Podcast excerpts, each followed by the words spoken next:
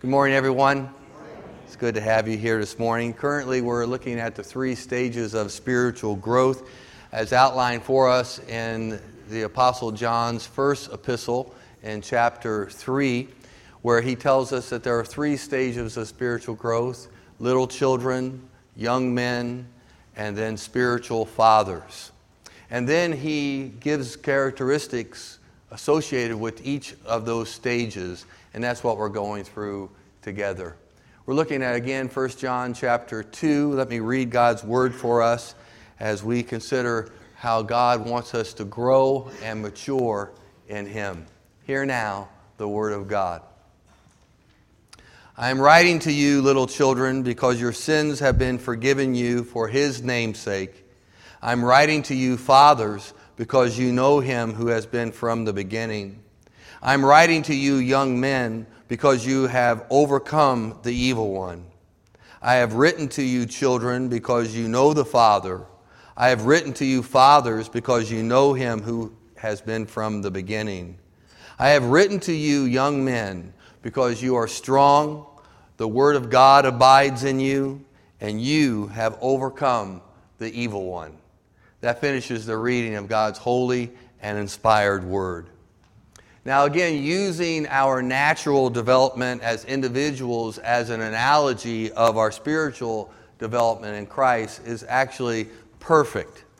We all start out our walks in Christ as little children, or as the Apostle Peter and Paul puts it, babes in Christ. And at that stage, we have confidence that our sins have been forgiven and we know God as our Heavenly Father. And as we grow in our faith, we become spiritual adolescents. We become, as the apostle calls here, young men. And he associates characteristics with these young men. You are strong, the Word of God abides in you, and you have overcome the evil one. Now, of course, when the apostle uses this phrase, young men, he's referring to all believers, male and female. He's actually referring to young adults, if you would, in Christ. And again, they are strong, abiding in the Word of God, and overcoming the evil one. Now, the Apostle Paul refers to this spiritual progression in this way when he writes, When I was a child, I used to speak like a child, think like a child, reason like a child, but when I became a man, I did away with childish things. As any parent of a high schooler or college age child knows, you can't wait for the day when your kids give up childish ways. So we see here this actually happens to us spiritually. When we're young in the Lord, we have these childish behaviors, if you would. But we finally come to the point in our spiritual maturity where we give those things away. We rid ourselves of those things. See, young adults in Christ have sought for the power of the Holy Spirit to be able to discern good and evil, and they've sought to discover the things that benefit and or hinder their spiritual growth. They've considered their spiritual growth and their progression in their spiritual growth. And that's what I want to challenge you with this morning.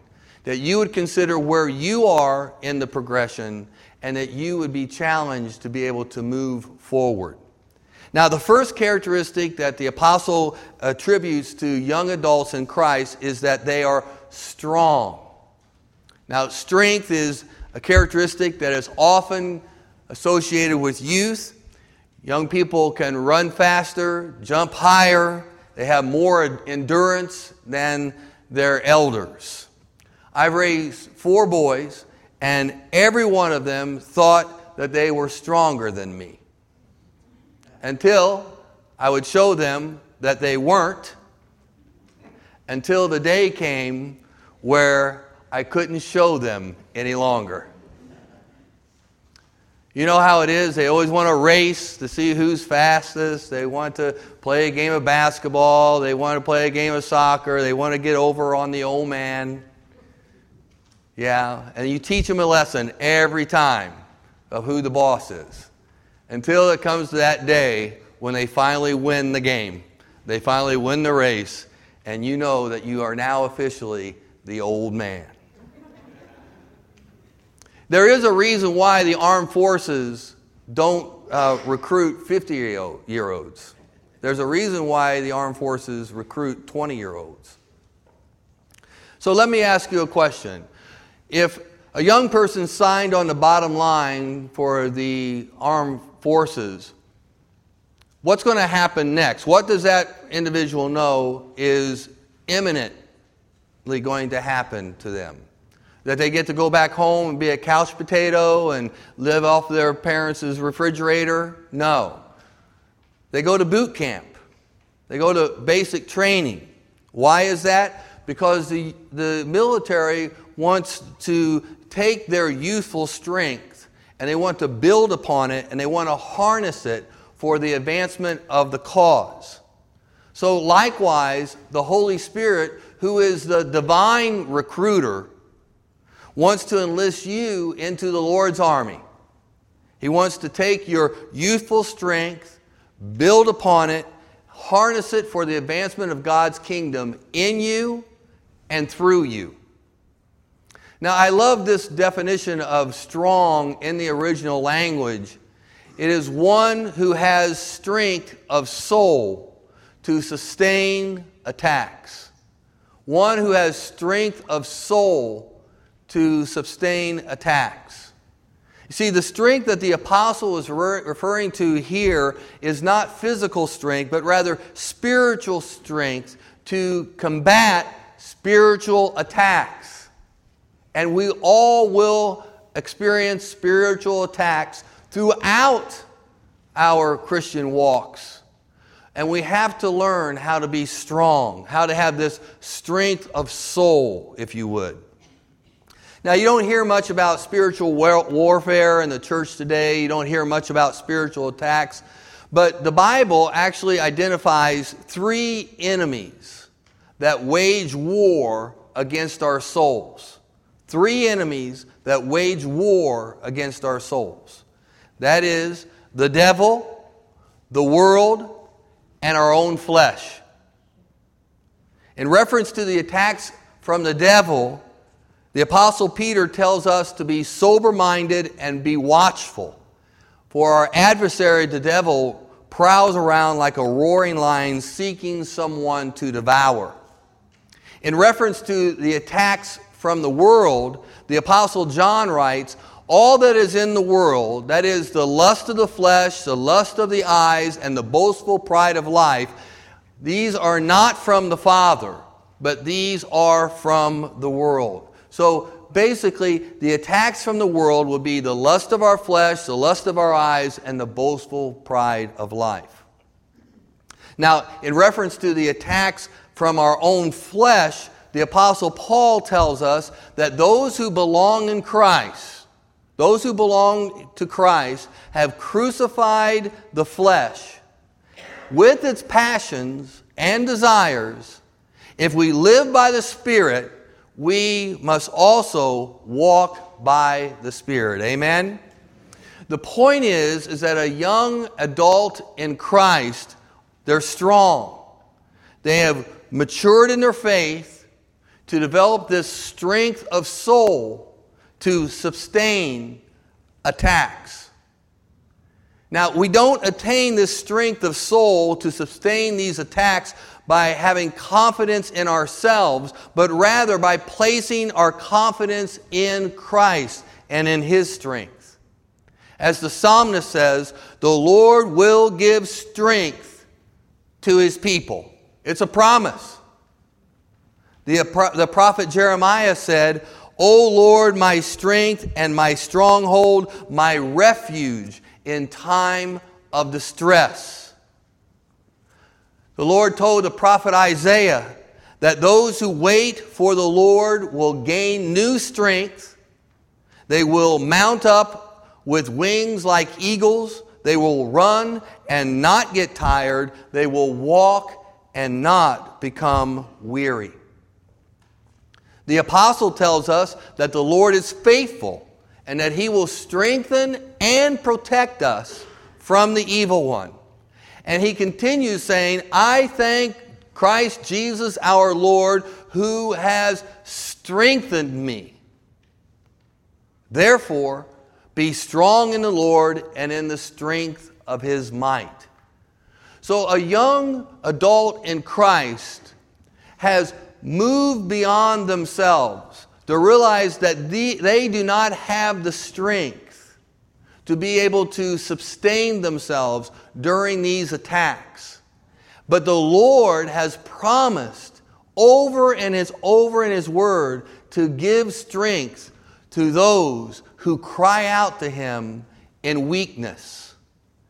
A young person in Christ understands I will call upon the Lord who will be my strength. Even though I am weak, he will make me strong. Amen? Now, the second characteristic of a young adult in Christ is that the Word of God abides in them.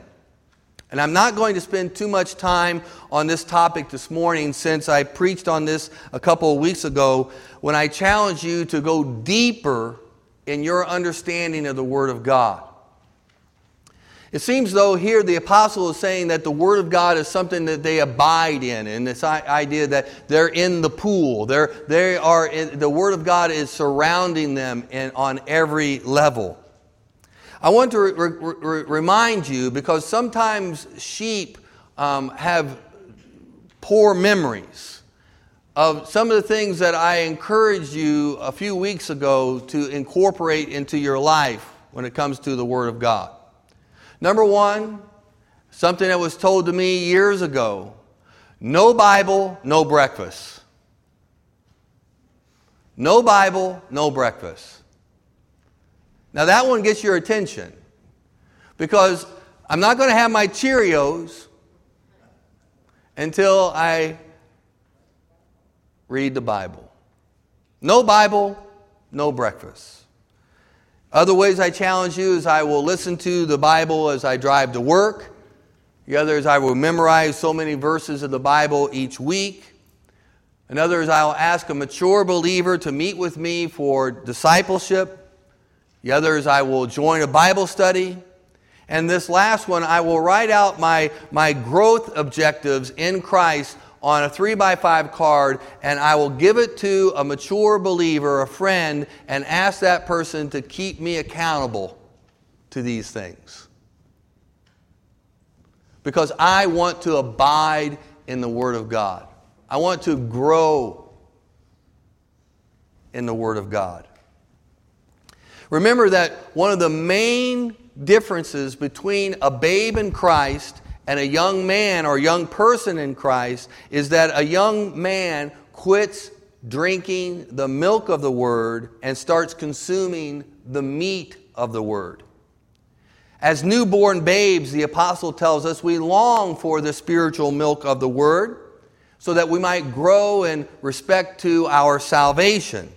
But we need more than that if we're truly going to make a progression into being a spiritual adolescent. We need a more substantial diet. What I mean is that when you're first a believer, you're, you're just excited to hear the Bible stories. Seems like they're new and fresh.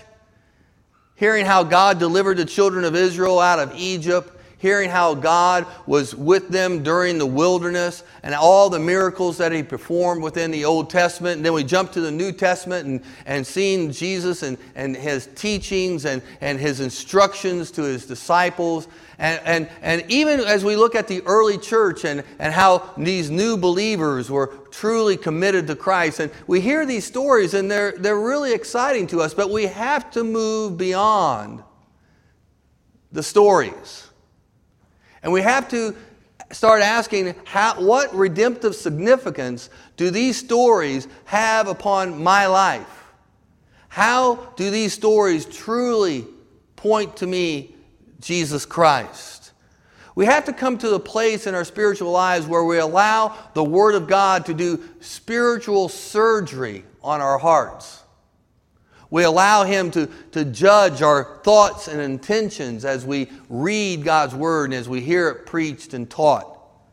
Now, we know that all Scripture is profitable for teaching, but we come to the point where we desire the Word of God to reprove, to correct, and to train us in righteousness. We want the Word of God to abide in us and, and really develop us into a follower of Christ. We no longer want to be children tossed here and there by waves and carried about, excuse me, by every wind of doctrine, but we want to grow in all aspects unto Christ. We want to be spiritually mature, growing in the grace and knowledge of our Lord Jesus Christ. We want to obtain the knowledge of the Son of God to a mature man, to the measure of the stature which belongs to the fullness of Christ. We want to be filled with the knowledge of His will and all spiritual wisdom and understanding so that we will be able to walk in a manner of, worthy of the Lord, to please Him in all respects, bearing fruit in every good work and increasing in the knowledge of God. Now, I didn't come up with those things. Each one of those is in the Bible. And they're in the Bible because that's what God desires of you that you would grow and mature and really desire to abide in the Word of God. You come to the place in your faith that you realize that the only, only the Word of God can restore your soul. Only the Word of God makes the simple wise. Only the Word of God rejoices the heart. You look to the Word of God to enlighten your eyes because only the Word of God is clean, true, and righteous altogether. Amen? You come to the place in your life and in, your Christian walk where you desire the Word of God more than gold, yes, much more than fine gold, where you realize that the Word of God is sweeter, sweeter than the honey in the honeycomb. That's what it means to make a transition from a babe in Christ to a young man in Christ. You abide in the Word of God. You come to the place in your Christian maturity that you understand that through the Word of God, you are warned. And through the Word of God, you are rewarded.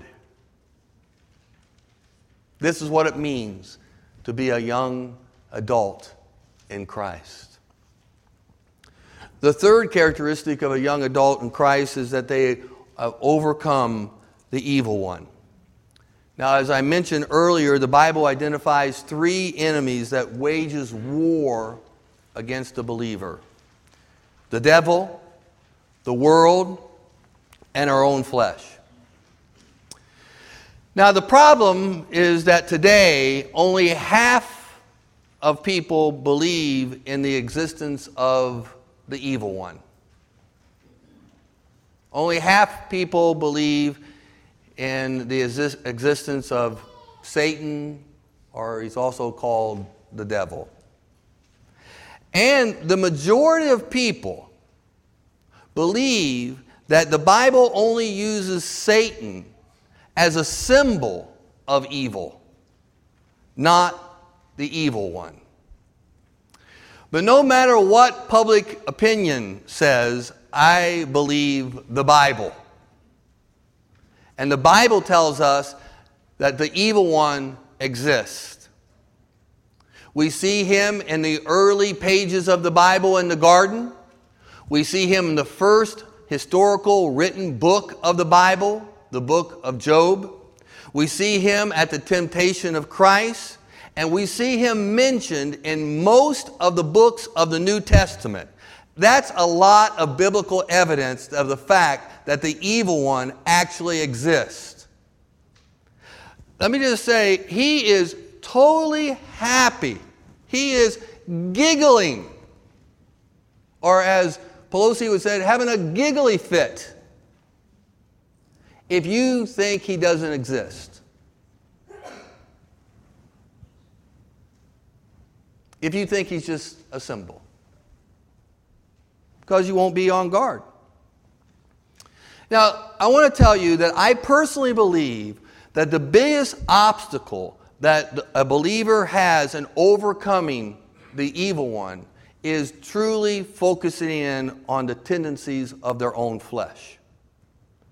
But the fact is, I do believe in the existence of Satan, and I do believe that the Bible teaches that he desires to see you fall into sin.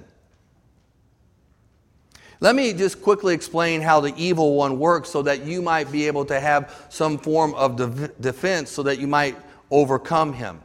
The Bible identifies him as the prince of the power of the air. That means that he's the spirit that works in the sons of disobedience in this present world.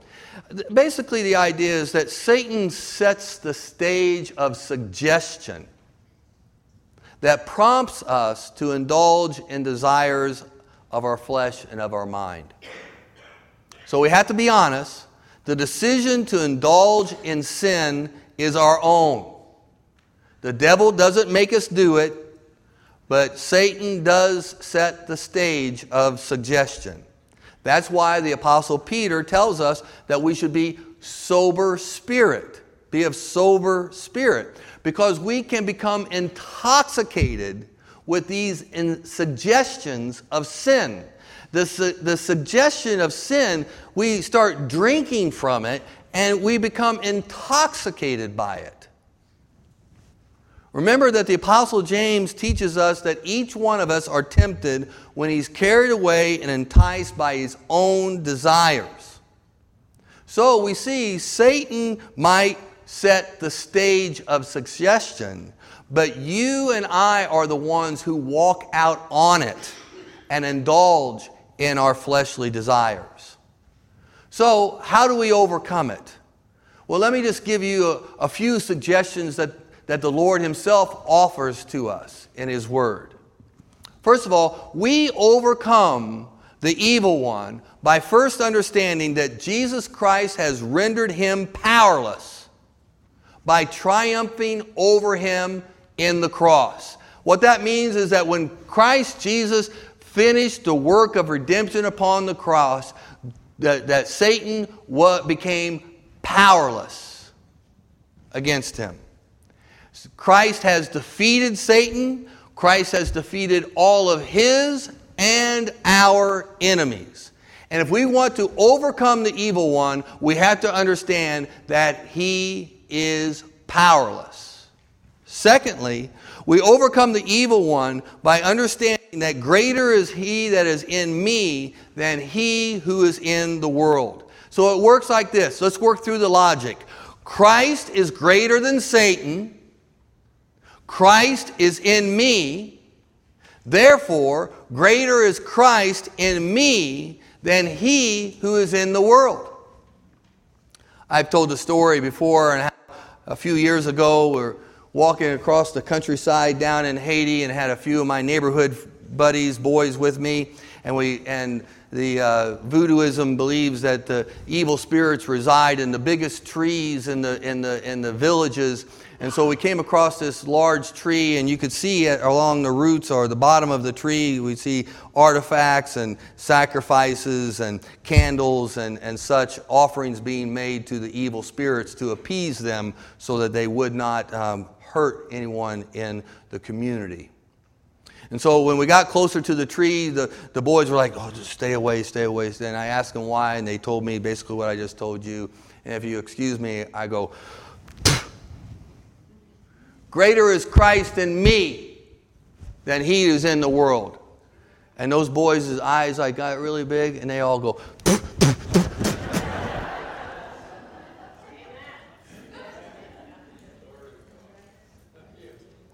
Thirdly, we overcome the evil one by not being ignorant of his schemes and strategies.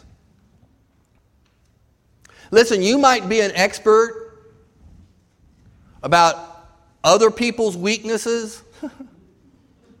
but it's better for you to consider your own tendencies and your own weaknesses.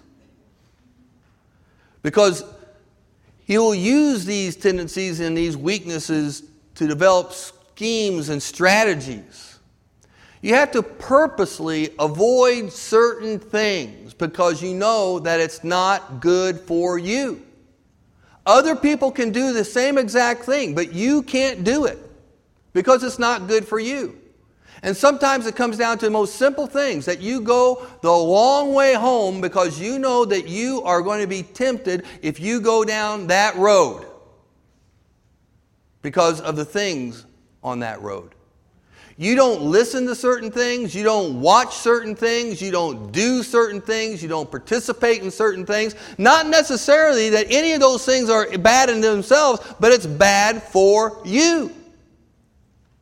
And therefore, I overcome the evil one by, by never even allow him to set the stage of suggestion in my life.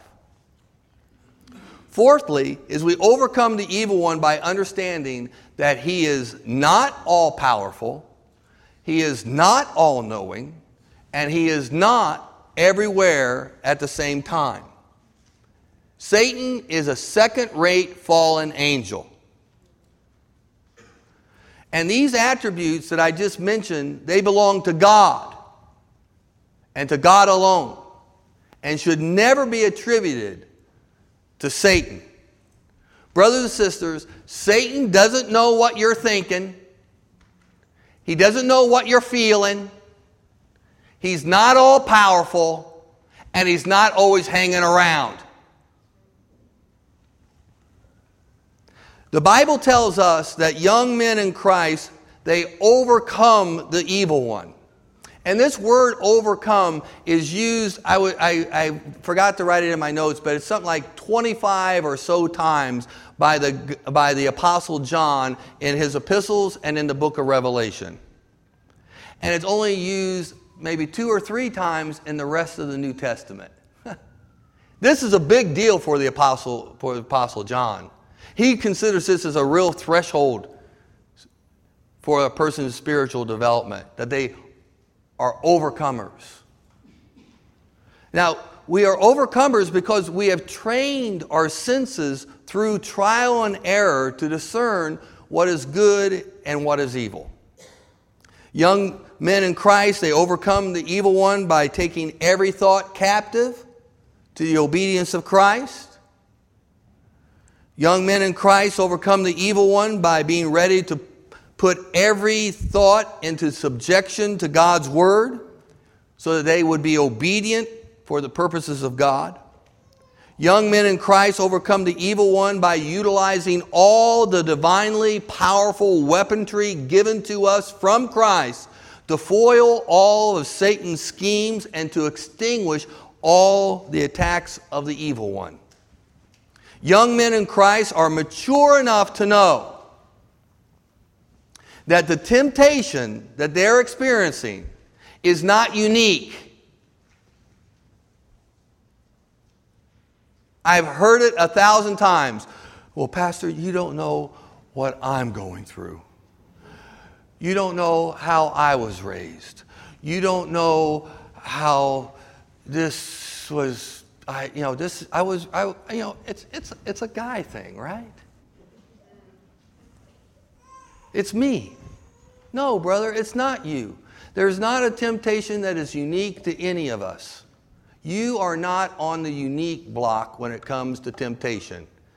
The Bible tells us that everyone, that believers all over the world are overcoming the same temptation that you're experiencing right now. You need to know that Jesus himself was tempted in all ways like you are. Every way that you're tempted, Jesus was tempted, yet without sin. Therefore, he sympathizes with our weakness and he calls us to draw near to him with confidence so that we might receive mercy and find grace to help in time of need. Mature believers know that with every temptation, God has already provided a way of an escape.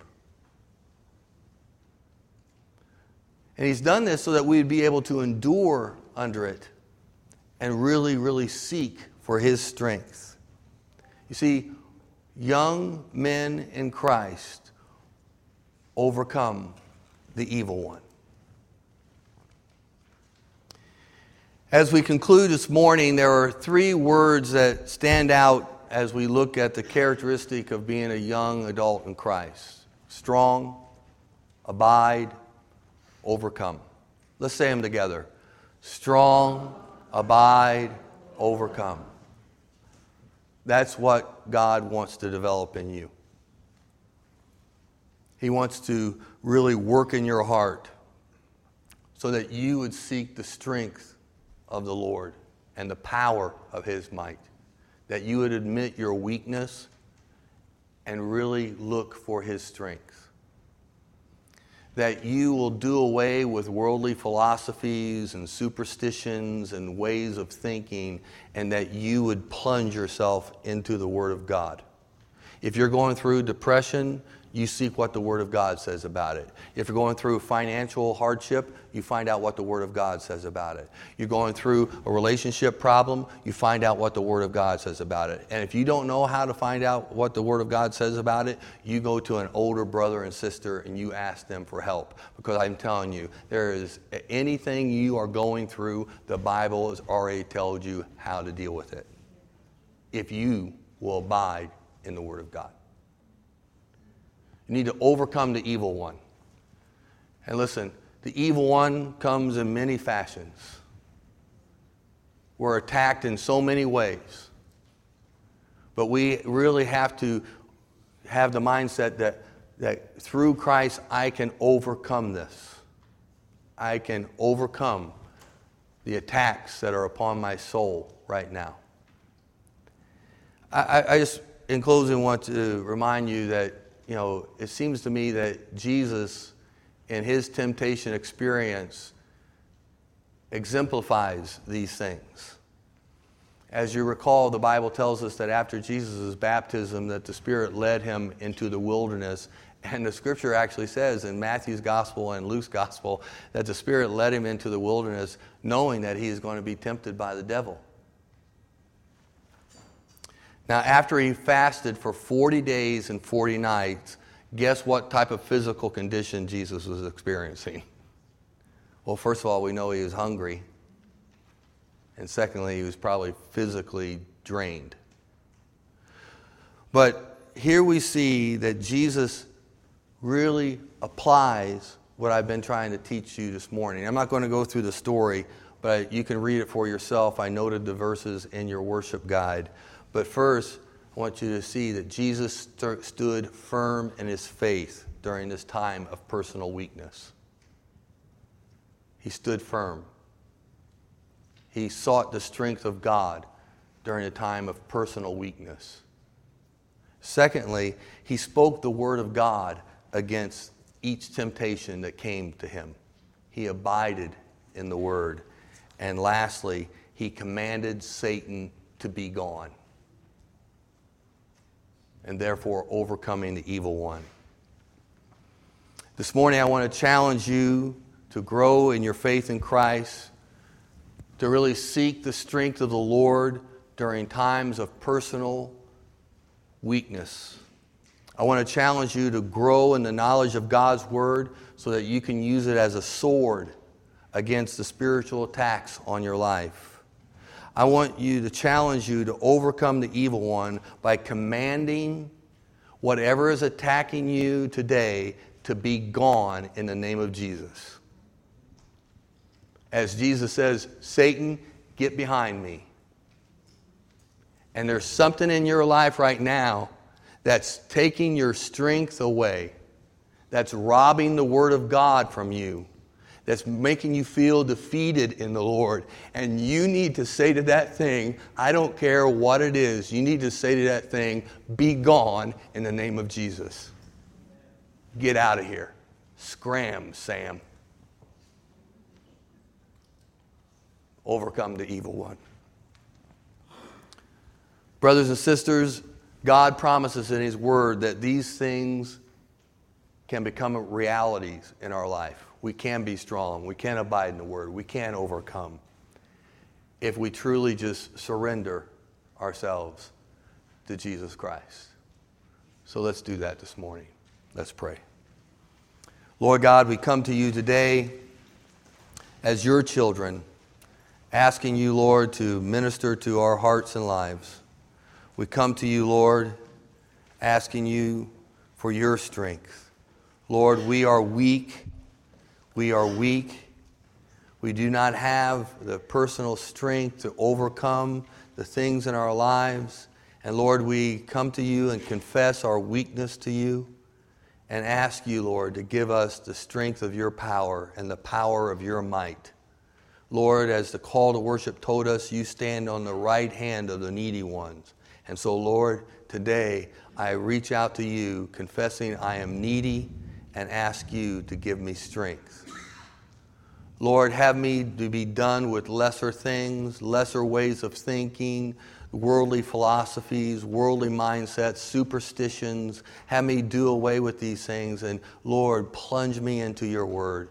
Give me the courage, Lord, to reach out to others so that I might learn your word better. Lord, help me to implement the things that I know I need to do so that I could truly abide in your word. Lord, help me to study your word, especially in the areas of my life that I'm, that I'm struggling in right now, Lord. Lord, I come to you and ask you to minister to me so that we together might be able to overcome the evil one, that we would be overcomers. Satan, be gone. We pray these prayers in Jesus' name. Amen.